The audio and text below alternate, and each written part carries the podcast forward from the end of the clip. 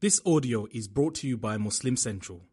Please consider donating to help cover our running costs and future projects by visiting www.muslimcentral.com forward slash donate. You're listening to Qalam Institute's podcast series, Sirah, Life of the Prophet, by Sheikh Abdul Nasir Jangda. Visit us on the web at qalaminstitute.org or find us on Facebook at facebook.com slash Qalam Institute. Bismillah walhamdulillah wa salatu wa salamu ala rasulillah wa ala alihi wa sahbihi ajma'in. So in the previous session, uh, continuing our series with the life of the Prophet sallallahu alaihi wasallam, Asiratun Nabawiyah, in the previous session we were talking about how the Prophet of Allah sallallahu alaihi wasallam, after some of these major events in his life has un, ha, had unfolded, such as the passing of his uncle and his beloved wife, and also the journey to Ta'if and the return from that journey, and then the experience of Al-Isra wal-Mi'raj, that the Prophet of Allah sallallahu alaihi wasallam now had a very clear directive in front of him, and that was to present Islam to other tribes, other regions, other cities, other people, and see if he could garner any interest within not just accepting Islam, but hosting, becoming a base of operations for the Prophet and for the continued preaching and teaching of Islam. And last time I just talked about how the Prophet exactly approached this situation, how there were individuals like Ayas bin Mu'adh and other such individuals who, you know, were, uh, who embraced the message, who were receptive to the message of the Prophet ﷺ, the appeal of the Prophet ﷺ, but there was still not a tribe or a people that were willing to host. And that's when finally the Prophet ﷺ comes across a very small group of people, very humble people. They don't seem very uh, powerful or wealthy or even educated for that matter. They're mainly farmers, um, and they belong to a small town that is by, called Yathrib. The Prophet ﷺ was actually familiar with Yathrib for three particular reasons. And these are things that I'll emphasize a little bit later on when we talk about the hijrah, the migration. But first and foremost, the mother of Abdul, Mutta, Abdul Muttalib. The mother of Abdul Muttalib. So this is the Prophet ﷺ's great grandmother. The mother of Abdul Muttalib was from Yathrib. She was from that place. So the Prophet ﷺ still had extended family and relatives there. Number two was the fact that the father of the Prophet ﷺ was, he passed away there and was buried there. And therefore, in his childhood, something we had talked about earlier on in the seerah, in his childhood, the Prophet of Allah ﷺ's mother took him there, and they were visiting there. And on the way back from that, from the from the the visit there, the mother of the Prophet ﷺ passed away at a short distance from there.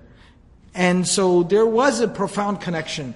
And of course we talked about also in Al-Isra wal-Mi'raj that the first stop the Prophet ﷺ made, that the Buraq made was at the place of Yathrib, Medina. Of course the Prophet ﷺ didn't exactly know that, but when he was asked, and then Jibreel ﷺ tells the Prophet ﷺ to stop and pray two rak'ah there, after they proceed on forward, they continue on forward, he asks him that, أَتَدْرِي أَيْنَ صَلَّيْتَ Do you know where you just prayed? And the Prophet ﷺ said, La, I don't know where I just prayed. And Jibreel ﷺ tells the Prophet ﷺ, أَرْضٌ طَيِّبَةٌ That you just prayed at a very blessed, beautiful place. وَإِلَيْهَا الْمُهَاجِرُ And migration will be made to this place.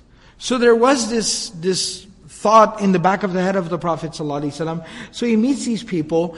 I kind of alluded to it very briefly and I said we would talk about it in more detail this week. So there are two narrations about how many people there were in this first meeting. One narration says, and, and it also mentions the fact that these people, because it was Al-Mawsim, right? It was the season of Hajj, pre-Islamic Hajj, where they would get together and there'd be festivals and carnivals and business and market and these types of things.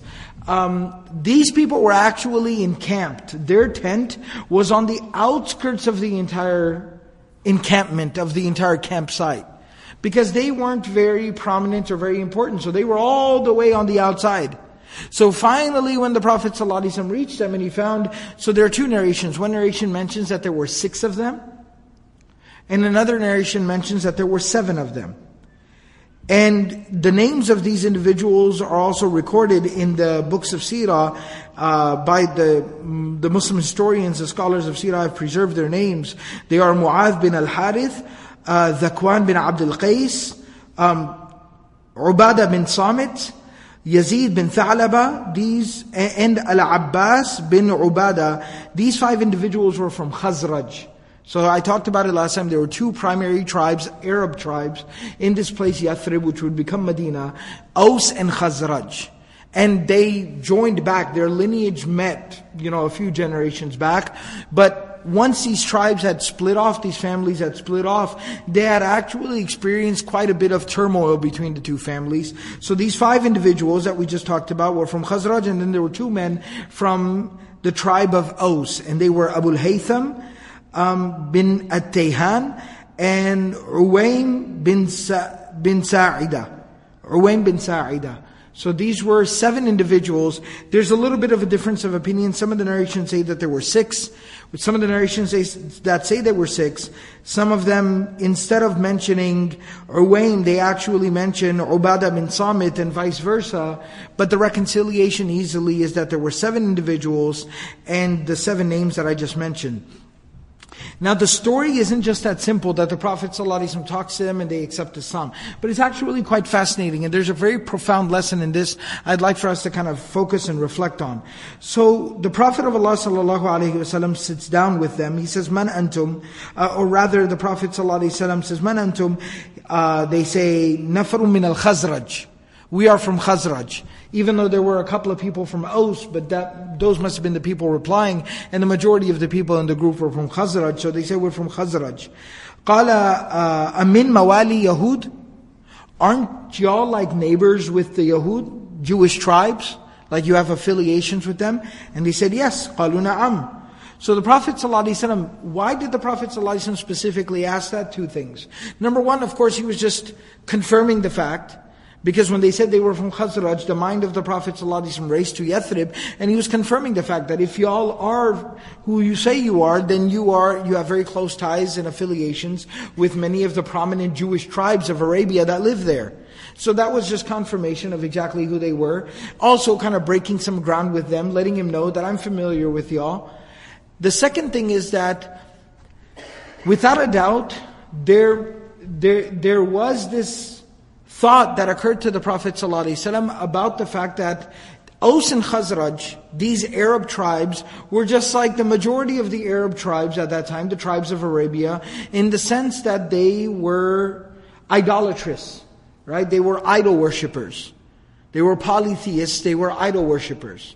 They did not follow any type of a monotheistic, scripture, prophet based religion. While the Jews and the Christians, what we call Ahlul Kitab, were obviously monotheistic, prophet-based religions.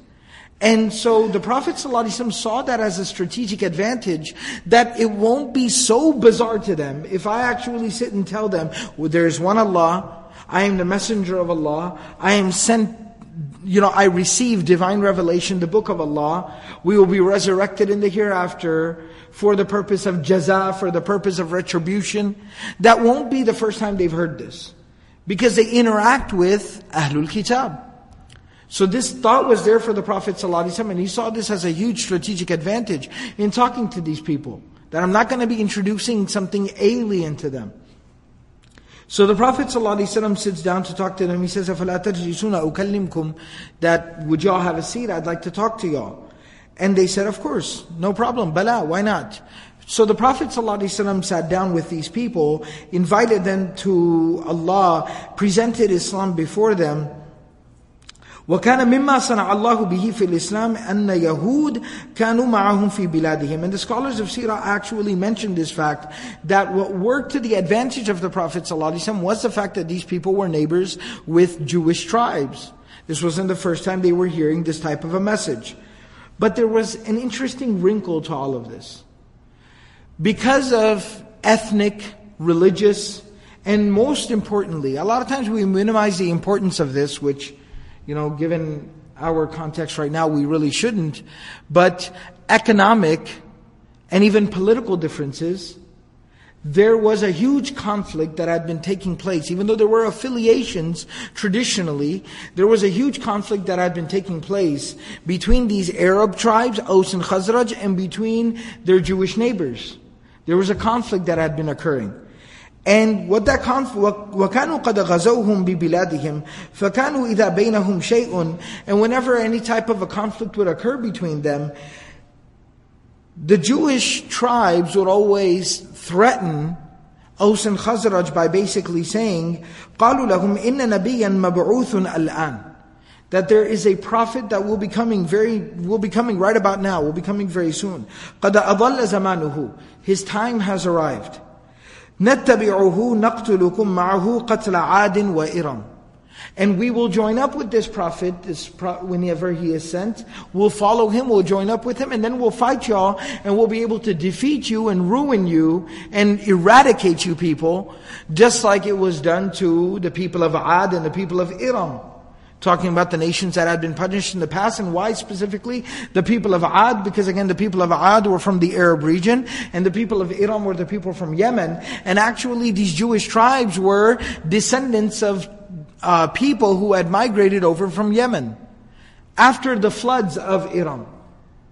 So after those floods, these people, their forefathers had migrated to this area. So when they said this, they were not only threatening them, they were mocking and poking fun at them. That just like your forefathers were just vanquished and they were ruined, similarly, that's what we're going to do to y'all. As soon as this prophet shows up, we're going to join up with him, follow him, and then we'll show y'all what's up. So this is what they used to threaten them with. This was the conversation that used to occur. فلما كلم رسول الله صلى الله عليه وسلم أولئك النفر ودعاهم إلى إلى الله قال بعضهم لبعض تعلموا والله إنه لن آه والله إنه للنبي الذي تواعدكم به يهود فلا يسبق فلا يسبقنكم ilayhi. So as soon as they heard the Prophet ﷺ speaking, they said that, they turned to one another, they said, can you give us a minute? The Prophet ﷺ said, sure. They turned to one another and they say, that's him. That's the guy they always talk about. So then they say, this is the part that's interesting. They say they should not be able to beat us to him. We shouldn't let those Yahud find him and join up with him before us. But we should be the first ones to join up with him. Now I want you to keep that in mind. فَأَجَابُوهُ فِي مَا دَعَاهُمْ إِلَيْهِ Of course they responded to the Prophet ﷺ favorably بِأَنْ صَدَّقُوهُ وَقَبِلُوا مِنْهُ مَا عَرَضَ عَلَيْهِمْ مِنَ الْإِسْلَامِ وَقَالُوا لَهُ إِنَّا تَرَكْنَا قَوْمَنَا وَلَا قَوْمٍ بَيْنَهُمْ مِنَ الْعَدَاوَةِ وَالشَّرِّ مَا بَيْنَهُمْ فَإِنْ يَجْمَعَهُمُ اللَّهُ عَلَيْكَ فَلَا رَجُلَ أَعَزُّ مِنْكَ ثُمَّ انصَرَفُوا رَاجِعِينَ إِلَى بِلَادِهِمْ قَدْ آمَنُوا وَصَدَّقُوا They basically accepted Islam and they told the Prophet ﷺ that we don't care about anything else. We will leave our people. We will abandon all other affiliations if necessary. But we are with you. We believe in you. And they go back home.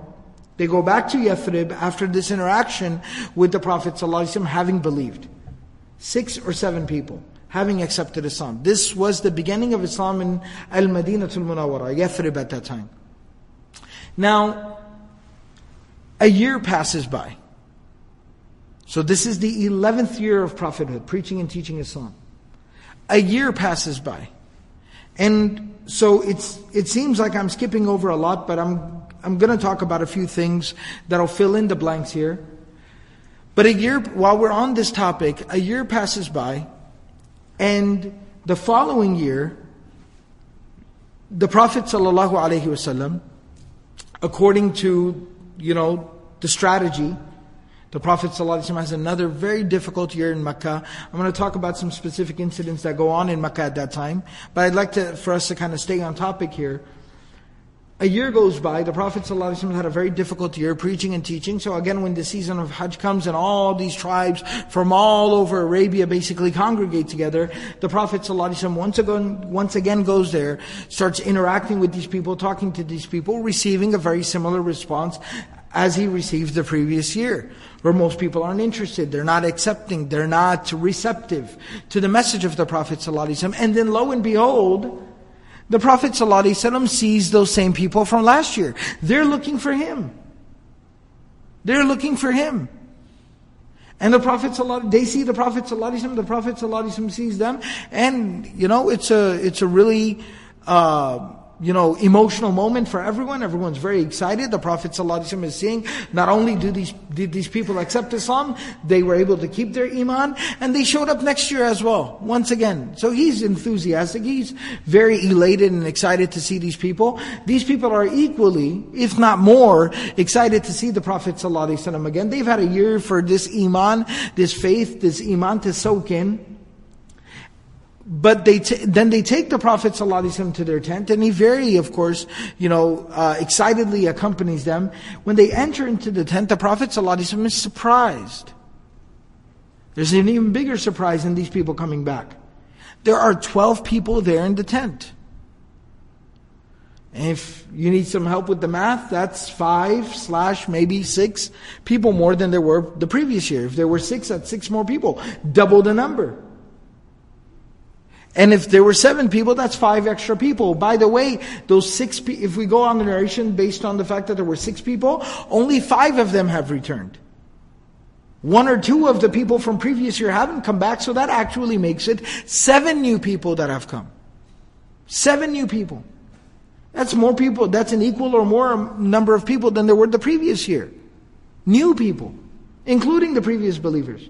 And he's informed about the people, the one or two guys that didn't come back from the previous year, that they're good. They just weren't able to make it. But we have all these extra people, friends, who are ready. They came here. They pretty much have accepted the message, but we brought them to you, Ya Rasulullah. And now the Prophet ﷺ is very, very intrigued by these developments. The names are mentioned that the five that came back from the previous year were Abu Umama, which is basically uh, As'ad bin Zurara, bin Zurara, Auf ibn Afra, Rafi' bin Malik, Qutbah and Uqba, and then of course there were, uh, the others were Mu'adh ibn, uh, Mu'adh ibn al-Harith, um, and Zakwan were not able to come again this following year. And then the other ones who came were Ubadah bin Samit, if we don't accept that he was there the previous year. A few other names that were able to come were trying to find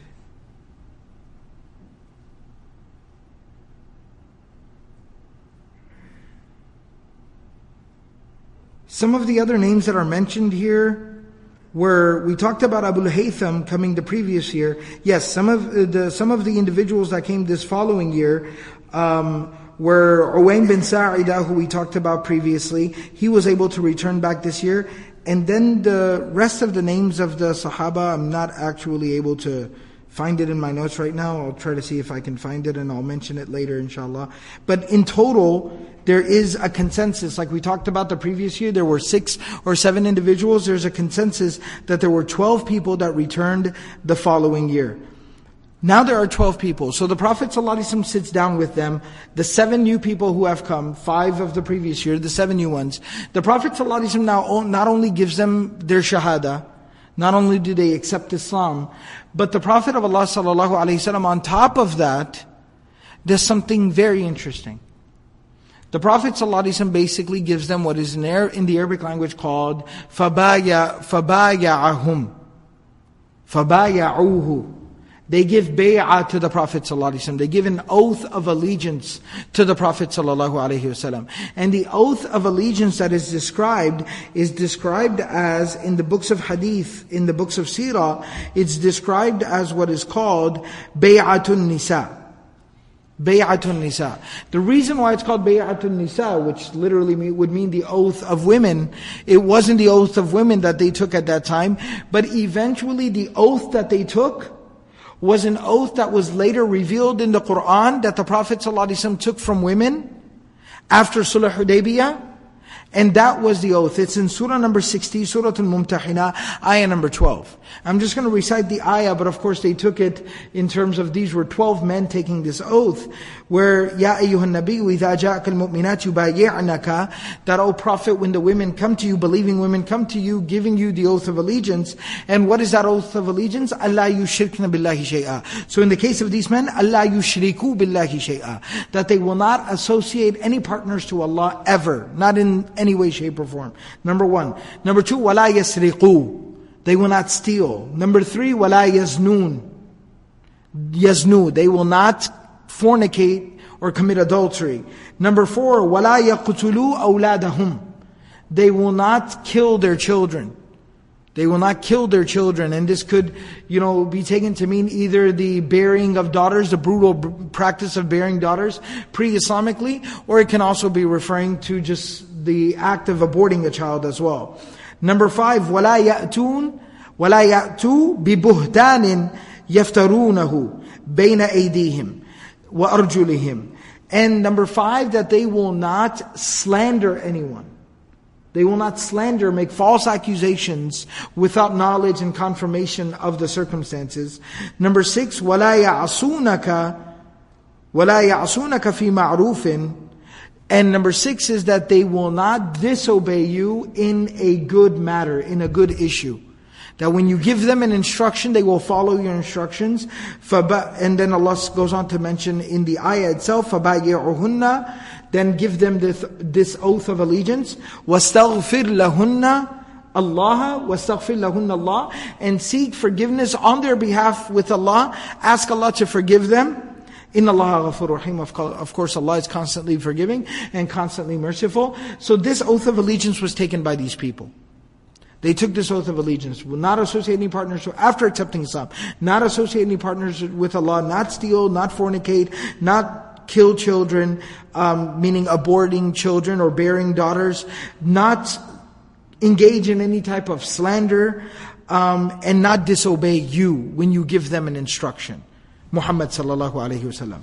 So this was the um, oath of allegiance that they took, and the Prophet ﷺ gave each and every single one of them the oath of allegiance. Later on, Later on, when the Prophet ﷺ in the days of Medina would give a similar oath of allegiance to people, there was a seventh item. And the seventh item was? Jihad or qital. That if the circumstances, the situation arises that you call them to arms, they will, they will answer the call to arms. But of course, this, these are the days of Mecca, so this Seventh item was not included in the oath of allegiance, and they give this oath, oath of allegiance to the Prophet sallallahu. And now at this point, they make a request. The Prophet ﷺ, again, after giving them this oath, they tell, the Prophet ﷺ says, all right, once Hajj season wraps up, y'all will be heading back home. Basically go home with this, you know, new uh, fervor, and this new instruction and guidance and way of life and go and live it and implement it and see if others are interested in it. But they make a specific request. The request that they make is that, Ya Rasulullah, we would like for you to send someone with us, someone that you have taught, somebody that has learned the Quran, the book of Allah from you. Because revelation has now, this is the 12th year of prophethood. That means the Quran is being revealed for 12 years now. And the bulk of the Quran is Makki. That means quite a bit of the Quran, half or more of the Quran has already been revealed, has already been said. There's quite a bit. So is there someone that you have, Ya Rasulullah, who has memorized from you what has been sent down from the Quran, has understood from you what has been sent down from the Book of Allah? Now we also have the institution of Salah. We talked about after Al-Isra wal-Mi'raj, we also have the institution of prayer. So is there somebody who has learned to pray from you, is very well versed within the prayer, so can, is there anyone you can send with us to not only lead us in prayer, but to teach us? And can be a more qualified, more educated caller and inviter to Islam.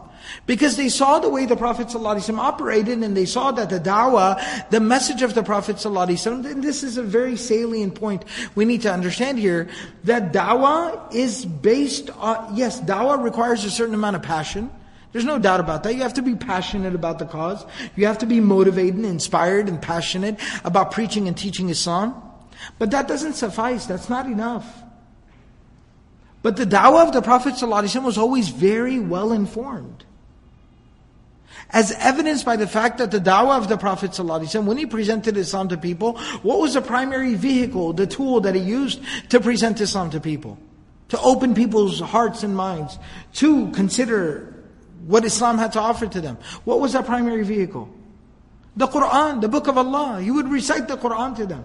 Knowing who they were, assessing their situation, he would read ayat to them, present ayat to them. And it would change their perspective on things. It changed their reality, the world that they lived in. And so they said, Ya Rasulullah, we could go back and try to talk about this message with people. We don't know a lot. Do you have somebody that could preach the way that you preach, or close to it as possible? Knows the Quran, knows the book of Allah enough to really present this message effectively to people. And this is a very profound reminder that this isn't call for a moratorium on da'wah. But what this, this, what this definitely does do is it puts uh, a lot of emphasis and necessitates for somebody involved in calling and teaching and preaching people Islam, which is a responsibility and obligation that we all have, that we have to constantly keep progressing in our understanding and relationship with the Book of Allah. Necessary, absolutely necessary. So, the Prophet of Allah ﷺ, understanding what they're asking for, he says, I have the, I have just the guy. I have the right man for the job. And that is none other than Mus'ab bin Umair. Mus'ab bin Umair. But I'm going to add something to this. First, let me, I'm not sure if we talked about Mus'ab bin Umair in a lot of detail. But Mus'ab bin Umair radiallahu ta'ala anhu was a young man described by the Prophet ﷺ later on as being someone who was, you know, uh, really just a young, talented, intelligent, charismatic, personable, you know, larger than life, handsome young man. And so he was the center of attention, the life of the party. He was somebody that people gravitated towards. he was a young man at this time, about 16 years old, in the early days of the Prophet ﷺ, preaching and teaching the message of Islam. His family, his family were very privileged, very wealthy people. And so he had grown up in the lap of luxury. He had been afforded all types of luxury and, you know, um, you know, financial and, and uh, there were no financial restrictions. He had been afforded every type of luxury you can imagine. Whatever he wanted to. Uh, whatever he needed, whatever he wanted to engage in, that was provided to him, made available to him. Until now he believes in Islam. He accepts the message of the Prophet ﷺ. When his family found out, particularly his mother, you know, they chained him up, tied him up, tortured him, tried to dissuade him from Islam. Of course, he persisted, did not give up his faith in his religion. Eventually, his mother releases him. He goes to the Prophet ﷺ and he's amongst the migrants that go, the immigrants that basically go and leave Makkah and go to Abyssinia, Habasha, East Africa. And he resides there for some time. After which, when some of the people, the Muslims in Habasha, re- hear news of maybe a change of situation in Mecca, some of them come back. And when they get outside of Mecca, they realize that's not the case at all, that's not the truth at all. So a lot of them return back to Habasha, straight from outside of Mecca. But some of them decide to go ahead and come on in, and some of them are specifically motivated by wanting to see the Prophet ﷺ again and be in the company of Rasulullah ﷺ. And Mus'ab bin Umair was one of them that came back, and he was now basically seeking refuge in the house of Arqam, and just wanted to be with the Prophet ﷺ again. And because of his situation, circumstance, young, intelligent, and then basically he's there in the house of Arqam all the time, non-stop keeping company with the Prophet ﷺ. He had been learning non nonstop. And he had really been hardened by the life experiences he had already had. So the Prophet ﷺ realized he's the best guy for the job. And so he says, you take Mus'ab bin Umair with you. He'll do a good job. But this is where I'd like to point out something very interesting, very fascinating. And that is the Prophet ﷺ did not send Mus'ab um, bin Umair on his own. There was a second individual he sent with him. And that was Abdullah bin Umi Maktoum radiallahu ta'ala anhu. Abdullah bin Umi Maktoum was a little bit of an older individual. He was older, more mature, a senior person. He was blind. He's the same blind Sahabi radiallahu ta'ala anhu who's the subject of the revelation of Abasa wa Tawalla. He's the same blind individual that would later on go on to become one of the mu'adhins, one of the people who called adhan for the Prophet sallallahu alaihi wasallam, along with Bilal radiallahu anhu.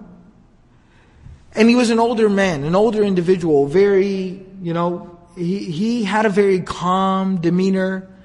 He was very, um, very calm, very, um, experienced, and just an older person that just had a lot more experience and wisdom. And he had a very calming effect on people. And so the Prophet ﷺ is sending a young, charismatic, knowledgeable preacher. But he doesn't send him on his own. Along with him, he sends an older, very calm, cautious, older man along with him. And the scholars actually explain in the wisdom of the Prophet ﷺ that he actually put Abdullah bin Umm Maktoum in charge. He actually put him in charge. He said, told Mus'ab bin Umair, you report back to him. And so we see the Prophet ﷺ from very early on creating this balance between the talent the Prophet, you know, a lot of times we talk about both sides of things. Yes, the Prophet, a lot of folks in our community need to understand, the Prophet facilitated the talent and the development of young people. He didn't hold it down, he didn't bottle it up. He didn't do that. But the Prophet facilitated growth for them, opportunities for them, provided those opportunities, encouraged them, developed them. Because that, that's the lifeblood of this ummah. We talk about it when we need to fundraise, we talk about the future of the ummah. But are we that comfortable with the future of the ummah if it's time to give a khutbah? Or if it's time to give a khatira? Or if it's a time to give some responsibility, are we still that enthusiastic and excited about the future of the ummah? So the Prophet ﷺ didn't practice slogans. He didn't just, you know, shout slogans and, you know, just advertise and have like, you know, slogans that he just marketed with. But the Prophet ﷺ lived it. He really facilitated and empowered young people in their talents and their abilities. But there's a concern. The concern is that they can be a little inexperienced. They can be a little rambunctious. All right? Big word. All right? Which which basically means they can be a little rowdy. You know, they can have a little too much energy for their own good sometimes. They can get a little ahead of themselves. You know, those are very, very valid concerns. Now, how do we go about in addressing those concerns? A lot of times we address those concerns by shutting the door. Nope. We don't trust you. You might get a little crazy, a little rowdy, or God forbid somebody makes a mistake, because you know humans don't make mistakes. We're all perfect creation, right? We don't make no mistakes. I'm being sarcastic here, all right? So the let alone somebody, God forbid, makes a mistake. So the Prophet instead of just shutting the door and shunning them and bottling them up and containing them, if there was a valid concern, the Prophet instead created a very communal approach, a team approach. That why don't we pair the energy, the enthusiasm, the talent, the ability, the empowerment of young people with the wisdom and the experience of the older generation? And he created a very balanced approach in that regard. And that was the approach of the Prophet. So he sends these two with this group of 12 people back to Yathrib, back to Medina, where there are now basically 13 or 14 believers, plus these two that have gone back. So now you have a total of 16 believers, two people that are there specifically on a da'wah mission, with 14 locals that they have to work with. 13, 14 locals. And so, what basically occurs and what happens now? So, the narration goes on to mention that when they get back, the Prophet of Allah, oh, I almost forgot to mention this. The Prophet ﷺ, after giving them this oath of allegiance and before sending them back, the Prophet ﷺ in the narration of Bukhari, he says, وَمَنْ وَفَّى فَأَجْرُهُ عَلَى اللَّهِ That whoever fulfills this oath, then their reward is with Allah. وَمَنْ أَصَابَ مِنْ ذَلِكَ شَيْئًا فَعُوقِبَ بِهِ فِي الدُّنْيَا فَهُوَ طُهْرٌ لَهُ أو قال كفارة له ومن أصاب من ذلك شيئا فستره الله عليه فأمره إلى الله إن شاء الله غَفَرَ لَهُ وَإِنْ شَاءَ عَذَّبَهُ That the Prophet ﷺ says, whoever follows through with this, they will get their reward with Allah. Allah will reward them. But whoever does not follow through with this exact, you know, oath and allegiance and what's been talked about here today, then the Prophet ﷺ says that that person will either be punished in the dunya, they will face the consequences of what they've done in the dunya, and if that ends up happening, then that is the removals, removal of their sin, the cleansing of them. And whoever is not, you know, whoever does not fulfill this oath, and Allah hides their sin, meaning nothing, it's not discovered, it's not found out, they're not punished for it in the life of this world, then again, their affairs with Allah. If Allah wants, He will forgive them, and if Allah wants, He will punish them. It's in the hands of Allah. So he tells him this, he attaches, you know, Mus'ab bin Umair and um, Abdullah bin Umm Maktoum to them, and they basically go back to Medina, to Yathrib.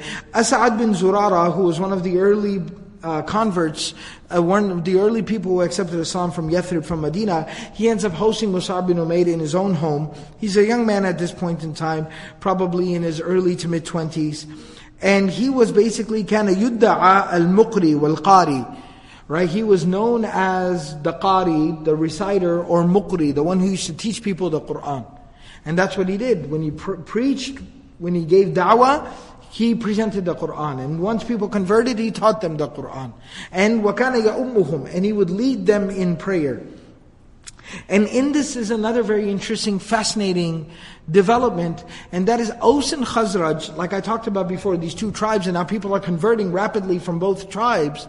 They had a little bit of a beef and a little bit of a issue between them that had been there for quite a few years. Now, of course, Islam came to remove all these types of, you know, uh, issues from between people, but naturally it took some time.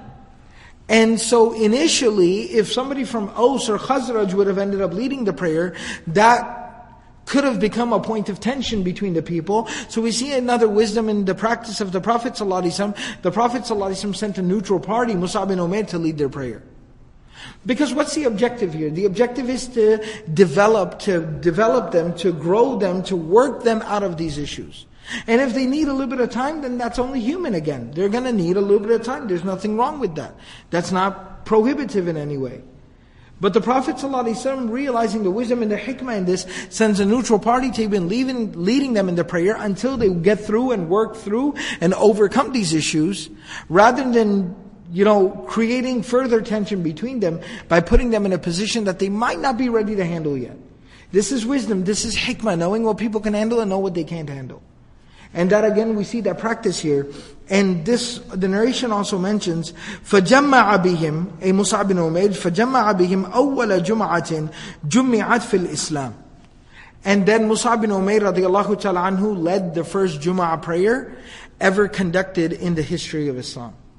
And this is kind of a, uh, a landmark that's, you know, that can still be visited in the Medina, that when you go there, it's declared, it's called Masjidul Jumu'ah, and basically it's the site of the first Jumu'ah prayer that was ever conducted, that was ever led, and this was by the instruction of the Prophet ﷺ, led and implemented by Mus'ab bin Umair radiallahu ta'ala Ibn Ishaq, rahimahullah, one of the foremost authorities of the seerah of the Prophet ﷺ, actually says that وَمَنْ أَوَّلُ مَنْ جَمَعَ, مَنْ جَمَّعَ بِهِمْ أَبُو أُمَامَ أَسْعَدْ بن زُرَارَةَ he says the first one to lead the Jum'ah prayer was actually Abu Umama, meaning As'ad bin Zurara, who was from Khazraj. Now, how do we go about, and there's even another narration that talks about Ka'b bin Malik. Ka'b bin Malik, radiallahu ta'ala anhu, is another Ansari Sahabi. He, his son actually mentions that whenever he would hear, إِذَا سَمِعَ النِّدَى يَوْمَ الْجُمُعَةِ Every time he would hear the adhan of Jumu'ah, ترحم لأسعد bin Zurara. He would make dua for As'ad bin Zurara. He would remember him, talk about him, and make dua for him. And so, his son basically asked him that what is the deal that every single time you hear the adhan of Jumu'ah, you make dua for As'ad bin Zurara. Like that's a good thing, but why? What, what's the reason behind it? He says, لِأَنَّهُ أَوَّلُ li أول من جمع بنا في هزم النبيت من حرة بني بياضة في بقيع يقال له بقيع الخصيمات and he says that because As'ad bin Zurara was the first one to congregate us for the Jum'ah prayer at this particular location. He gives the name of the location, Baqi'ul Khasimat, and he says, "Qultu kam antum yawma idin." How many of were how many of you were there on that day? And he said, "Qala arba'un." We were forty people. We were forty people. And so the community was growing. Remember the 12, 13 people that had gone to Mecca and accepted Islam? Well, now they'd come back. Mus'ab bin Umair radiallahu ta'ala had obviously been doing his job, and we were up to 40 people, and that's when the first Jum'ah prayer was conducted. Now, how do we go about in reconciling this? The reconciliation of this that a lot of the scholars mention is that the one who organized the Jum'ah prayer, the one who congregated everyone, got everyone together and made sure everything was together and everyone came together and everything was okay and good, was As'ad bin Zurara, but it was Mus'ab bin Umair radiallahu ta'ala anhu, who actually performed the Jum'ah prayer first time. Wallahu ta'ala a'lamu bis Allah subhanahu wa ta'ala knows best, but that's a very possible reconciliation uh, of this exact issue. And then here the scholars basically mention that tajmi'u ashabi Rasulullah sallallahu alaihi wasallam al-jumu'ah that this Jumu'ah prayer being conducted by the companions of the Prophet sallallahu this was the first Jumu'ah that was conducted and it was called Jumu'ah at this time and it was a gift from Allah subhanahu wa ta'ala and the Prophet sallallahu commanded them to implement the Jumu'ah prayer. Suratul Jumu'ah as we know it, meaning the fardiyah of Jumu'ah, Jumu'ah actually being made an obligation and Surah Al-Jumu'ah being revealed, that was after the hijrah, that was after the migration of the Prophet ﷺ from Mecca to Medina. That's when Jumu'ah was implemented and that's when Jumu'ah was made an obligation. And from there, there on forward it continued, and that's why the Prophet ﷺ even said, أَضَلَّتْهُ الْيَهُودُ وَالنَّصَارَى وَهَدَاكُمُ اللَّهُ لَهُ That this same Jum'ah, the opportunity to have the blessing of Jum'ah was given to the nations that came before you, the Ahlul Kitab, the Yahud and the Nasara, but they lost this gift. And Allah subhanahu wa ta'ala has given it to you, has granted to you as a gift, and this was basically the first Jum'ah prayer that was offered. And Mus'ab bin Umair radiallahu ta'ala anhu started preaching and teaching the message of Islam very actively.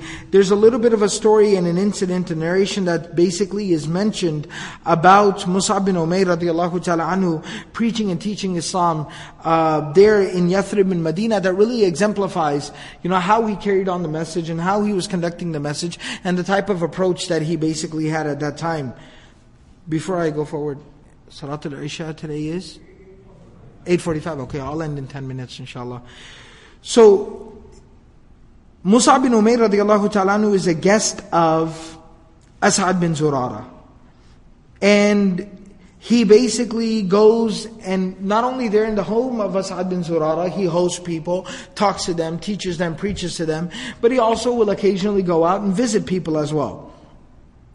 So what basically happens now is two of the leaders of the Ansar, who are Sa'ad bin Mu'adh and Usayd bin Hudayr. They were both representatives of Aus and Khazraj. Sa'ad bin Mu'adh and Usayd bin Hudayr. They were both leaders of both of these tribes, and they come to As'ad bin Zurara and they basically say that we're seeing more and more, more and more people, dozens of people have converted, more and more people continue to convert. We're not sure about what's going on over here. We're not comfortable with this outsider coming here and causing up, you know, causing a stir, even though there was not any type of open conflict, but they were just concerned. What is he doing? Is he trying to build some type of cult? Is he trying to develop some type of following? What's exactly the deal here? We don't really understand. Asad bin Zurara, you know, being a very intelligent man, he says, why don't you sit down and talk to him? Why don't you sit down and talk to him, hear what he has to say? If you like what he has to say, Alhamdulillah, it's all good. If you don't like what he has to say, then we'll take it from there. We'll hear you out. We'll solve this problem. But I'm just saying, why don't you directly hear it from him? Get it from the source. Hear directly, sit with him, talk to him, ask him whatever questions you want, and get it from the source. So, Asad bin Zurara introduces Mus'ab bin Umair, and he says, هذا سيد قومه قد جاءك فاصدق الله فيه. ثم قال مصعب إن يجلس هذا أكلمه. So they come and so Mus'ab bin Umair says, if he sits with me, if he's willing to talk to me, I'll talk to him. And so they basically come there, they sit with him, and they're a little perturbed, they're a little aggravated, so they basically kind of lash out at him a little bit, saying, what are you doing here? You're just here deluding our young people. You know, anybody that you find who's a little weak-minded or weak-spirited, you try to snatch him up and you try to like confuse them and that's what you've been doing. So, Mus'ab bin Umair radiallahu ta'ala anhu at this time says, please, have a seat, hear me out. If you like what, he, what I have to say, fantastic. You can even accept it. If you don't like وَإِن كَرِهْتَهُ then I will stop akufu anka ma takra. I will stop doing whatever it is that is bothering you. So he said, fine. That sounds fair enough. So they sit down and فكلمه مصعب رضي الله تعالى عنه بالإسلام وقرأ عليهم القرآن. Mus'ab bin Umayr radiallahu ta'ala speaks to them and recites the Quran to them. And they both testify at that time, Wallahi la arafna fi wajhi al-Islam qabla an yatakallam. We already knew that this guy, there was something special about this guy even before he spoke. But now that he spoke and he recited this Quran, we have no doubt about ma ahsana hadha wa ajmalahu. You know, that how absolutely amazing and beautiful it is that what he's presented. So he then, they basically then say that we're ready to accept the message, we're ready to accept Islam, and he gives both of them the Shahada. He teaches both of them to, basically instructs them to go purify themselves, take a bath, change their clothes, teaches them how to make wudu. He prays with them, teaches them how to pray, recites the Quran to them, and both of them have converted. And at this point, they both basically go amongst their people, and they present their own Islam to their people, and that's when the floodgates really start to open, and more and more people start to come into the fold of Islam from that point on. So, the point that I specifically wanted to mention here was, it shows the wisdom of Mus'ab bin Umayr radiallahu ta'ala anhu. That he's very calm, in the face, you know, they're, they're very confrontational, he's very calm, very relaxed, sits down with them, and very simply presents the Quran to them, presents Islam to them in its purest form. He doesn't worry about answering their specific objections or their accusations. No, no, no. You're, you know, you're deluding our young people. You're confusing our simple-minded people. He doesn't get into all that. He says, let me just share Islam with you. And recites the Quran to them. And it has that profound effect on them. And that's how they basically come into the fold of Islam. And that was the very wise, tempered, yet extremely informed and passionate approach of Mus'ab bin Umayr radiallahu ta'ala anhu. And the numbers continue to build. Dozens upon dozens upon dozens of people continue to come into the fold of Islam. And this basically starts to gain some speed and some momentum. And this is basically where the, a year passes by, another whole year goes by, and now there are 70 plus people, almost 80 people, on their way to Mecca, the 13 years after Iqra. 13 years after the beginning of Islam, preaching and teaching the message of Islam.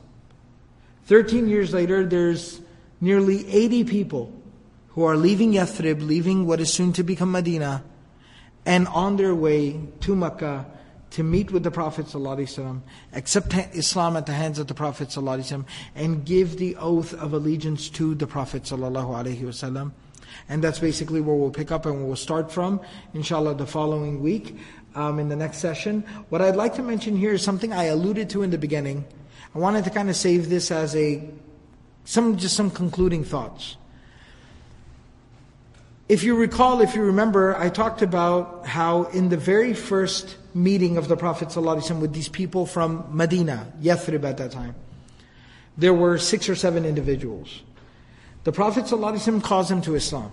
Of course, they hear the Prophet ﷺ, they hear him out, but more specifically, what was mentioned at that time was that they have a conversation with one another. They kind of ask for a little bit of a sidebar, right? Can we go? Can we talk things over? The Prophet says, sure. And they have a little conversation. If you recall in that conversation, they say, that's the guy. Because of their conflict with the Jewish tribes, and Jewish tribes would threaten them that there's a prophet who's about to come and we're going to follow him, we're going to join up with him, and then we'll destroy you people. that they basically now say that he's the same guy that they talk about. We should beat them to him. Now, how to exactly understand what they're talking about there? Number one, of course, having the best of assumptions and, you know, assuming the best on behalf, because at the end of the day, these are not ordinary people. These are Sahaba radiallahu ta'ala anhu. These are the Ansar. If you recall, if you remember in the previous session, I talked about the virtues of the Ansar. These are a group of people where the Prophet ﷺ said, I wish I was one of them. I would have want, if there was لولا الهجرة لكنت امرأ من الأنصار. لكنت امرأ أنصاريا. I would have been from the Ansar. These are people that the Prophet ﷺ said, لو سلك الناس شعبا وسلك الأنصار شعبا لسلكت شعب الأنصار. That if everybody went one way and the Ansar went another way, I'd go the way of the Ansar. Antum ahabbu nasi ilayya. These are, you are the most beloved of people to me. So these are special people. These are the Ansar. So we have the best of assumptions that they understood the message of the Prophet ﷺ. They were just simply able to make the connection that by the by, by the way, that's the same guy that they talk about a lot of times. It doesn't take away from the fact that they understood the message, they believed in the message, they were just simply saying the fact that that's the same guy. They were able to make that connection. And they did definitely feel that, uh, what does Allah encourage us to do in the Quran? فَاسْتَبِقُوا khairat. Rush, race one another to good things. That's, that's a good competition. That's a good, healthy sense of competition. So they were just simply trying to get to something good before anyone else. That's one thing. However, the scholars do mention that even if at some level. They were a little bit motivated maybe by the fact that, hey, those people that we have a conflict with, they've been looking for him to try to get, get together with him because this will bring them some type of strength or prominence. But instead of them finding him and them having the overhand over, uh, over having the hand over us, them gaining the, the, the, the, the advantage in this conflict that we have, the upper hand, instead of that, why don't we go ahead and align ourselves with this man. And that'll put it, give us a very strategic advantage. We'll have the upper hand. Maybe at some level that consideration could have been there. But what all that this goes to show you is that sometimes, you know, uh, this just goes to show you about humble beginnings. That sometimes people could be coming from a particular place, a particular circumstance, a specific situation, but never underestimate people. This is that same lesson of not underestimating anyone. I talked about this in the beginning of the Ansar. Ansar were simple people, farmers, village folk, small towns people, farmers, uneducated, illiterate, no numbers, no money, no nothing. But the biggest mistake anyone could make was to underestimate them. This, these people later on became the backbone of the ummah. They were the backbone of the ummah. And so once again we learn, we see that same lesson here that Rasulullah sallallahu wasallam, you know, even if he heard their conversation, did not worry about that. They might be coming from a particular background, so that's okay. But that's not the ch- that doesn't take away from the fact that once these people actually put their hand in the hand of the Prophet ﷺ and they accept Islam and they give the oath of allegiance to the Prophet ﷺ and they learn the Quran from the Prophet ﷺ, they stand up and they pray with the Prophet ﷺ that they will not develop an iman. There's nothing to say that they won't develop an iman. They will become better people. They will develop in their iman and they will become remarkable people who will then have solid and proper faith. Absolutely. And that consideration is taught to us here through the example of these five, six people, six, seven people who came, might had had another consideration in mind. But that still did not change the fact that they had the potential that they had. And the Prophet saw that potential. And he was he gave them the opportunity to develop, facilitated their growth, and look who they ended up becoming. They came back the next year with twice as many people, who then took back a teacher to their own people, and before you know it, they had multiplied their numbers by the tens, by the dozens. Those same people. So never, never underestimate where somebody's coming from. Somebody's ideas or somebody's thoughts on Islam, on faith or beliefs, seem very simple, very simplistic. It's good. What do you mean it's good? It's good stuff, you know. You'll meet people like that. Don't don't don't laugh at people like that. Don't overlook people like that. Don't belittle people like that. And never ever underestimate people. Because you don't know the khair that Allah's put in them. And you don't know what they'll end up achieving later on. That the first time they stand up and pray, the first time they open the book of Allah, you don't know what type of journey of Iman they're going to take. It might be way beyond any journey of Iman that we've ever taken, any experience we've ever had. So never underestimate these people. Any, anybody. And these folks, these Ansar, these humble people from a small little farm town, were a beautiful, amazing, remarkable, and historical example of this fact. May Allah subhanahu wa ta'ala give us the ability to practice everything that was said and heard. Subhanallah wa bihamdihi, subhanakallah wa bihamdik, nashadu wa la ilaha illa anta, nastaghfiruka wa natubu ilayk.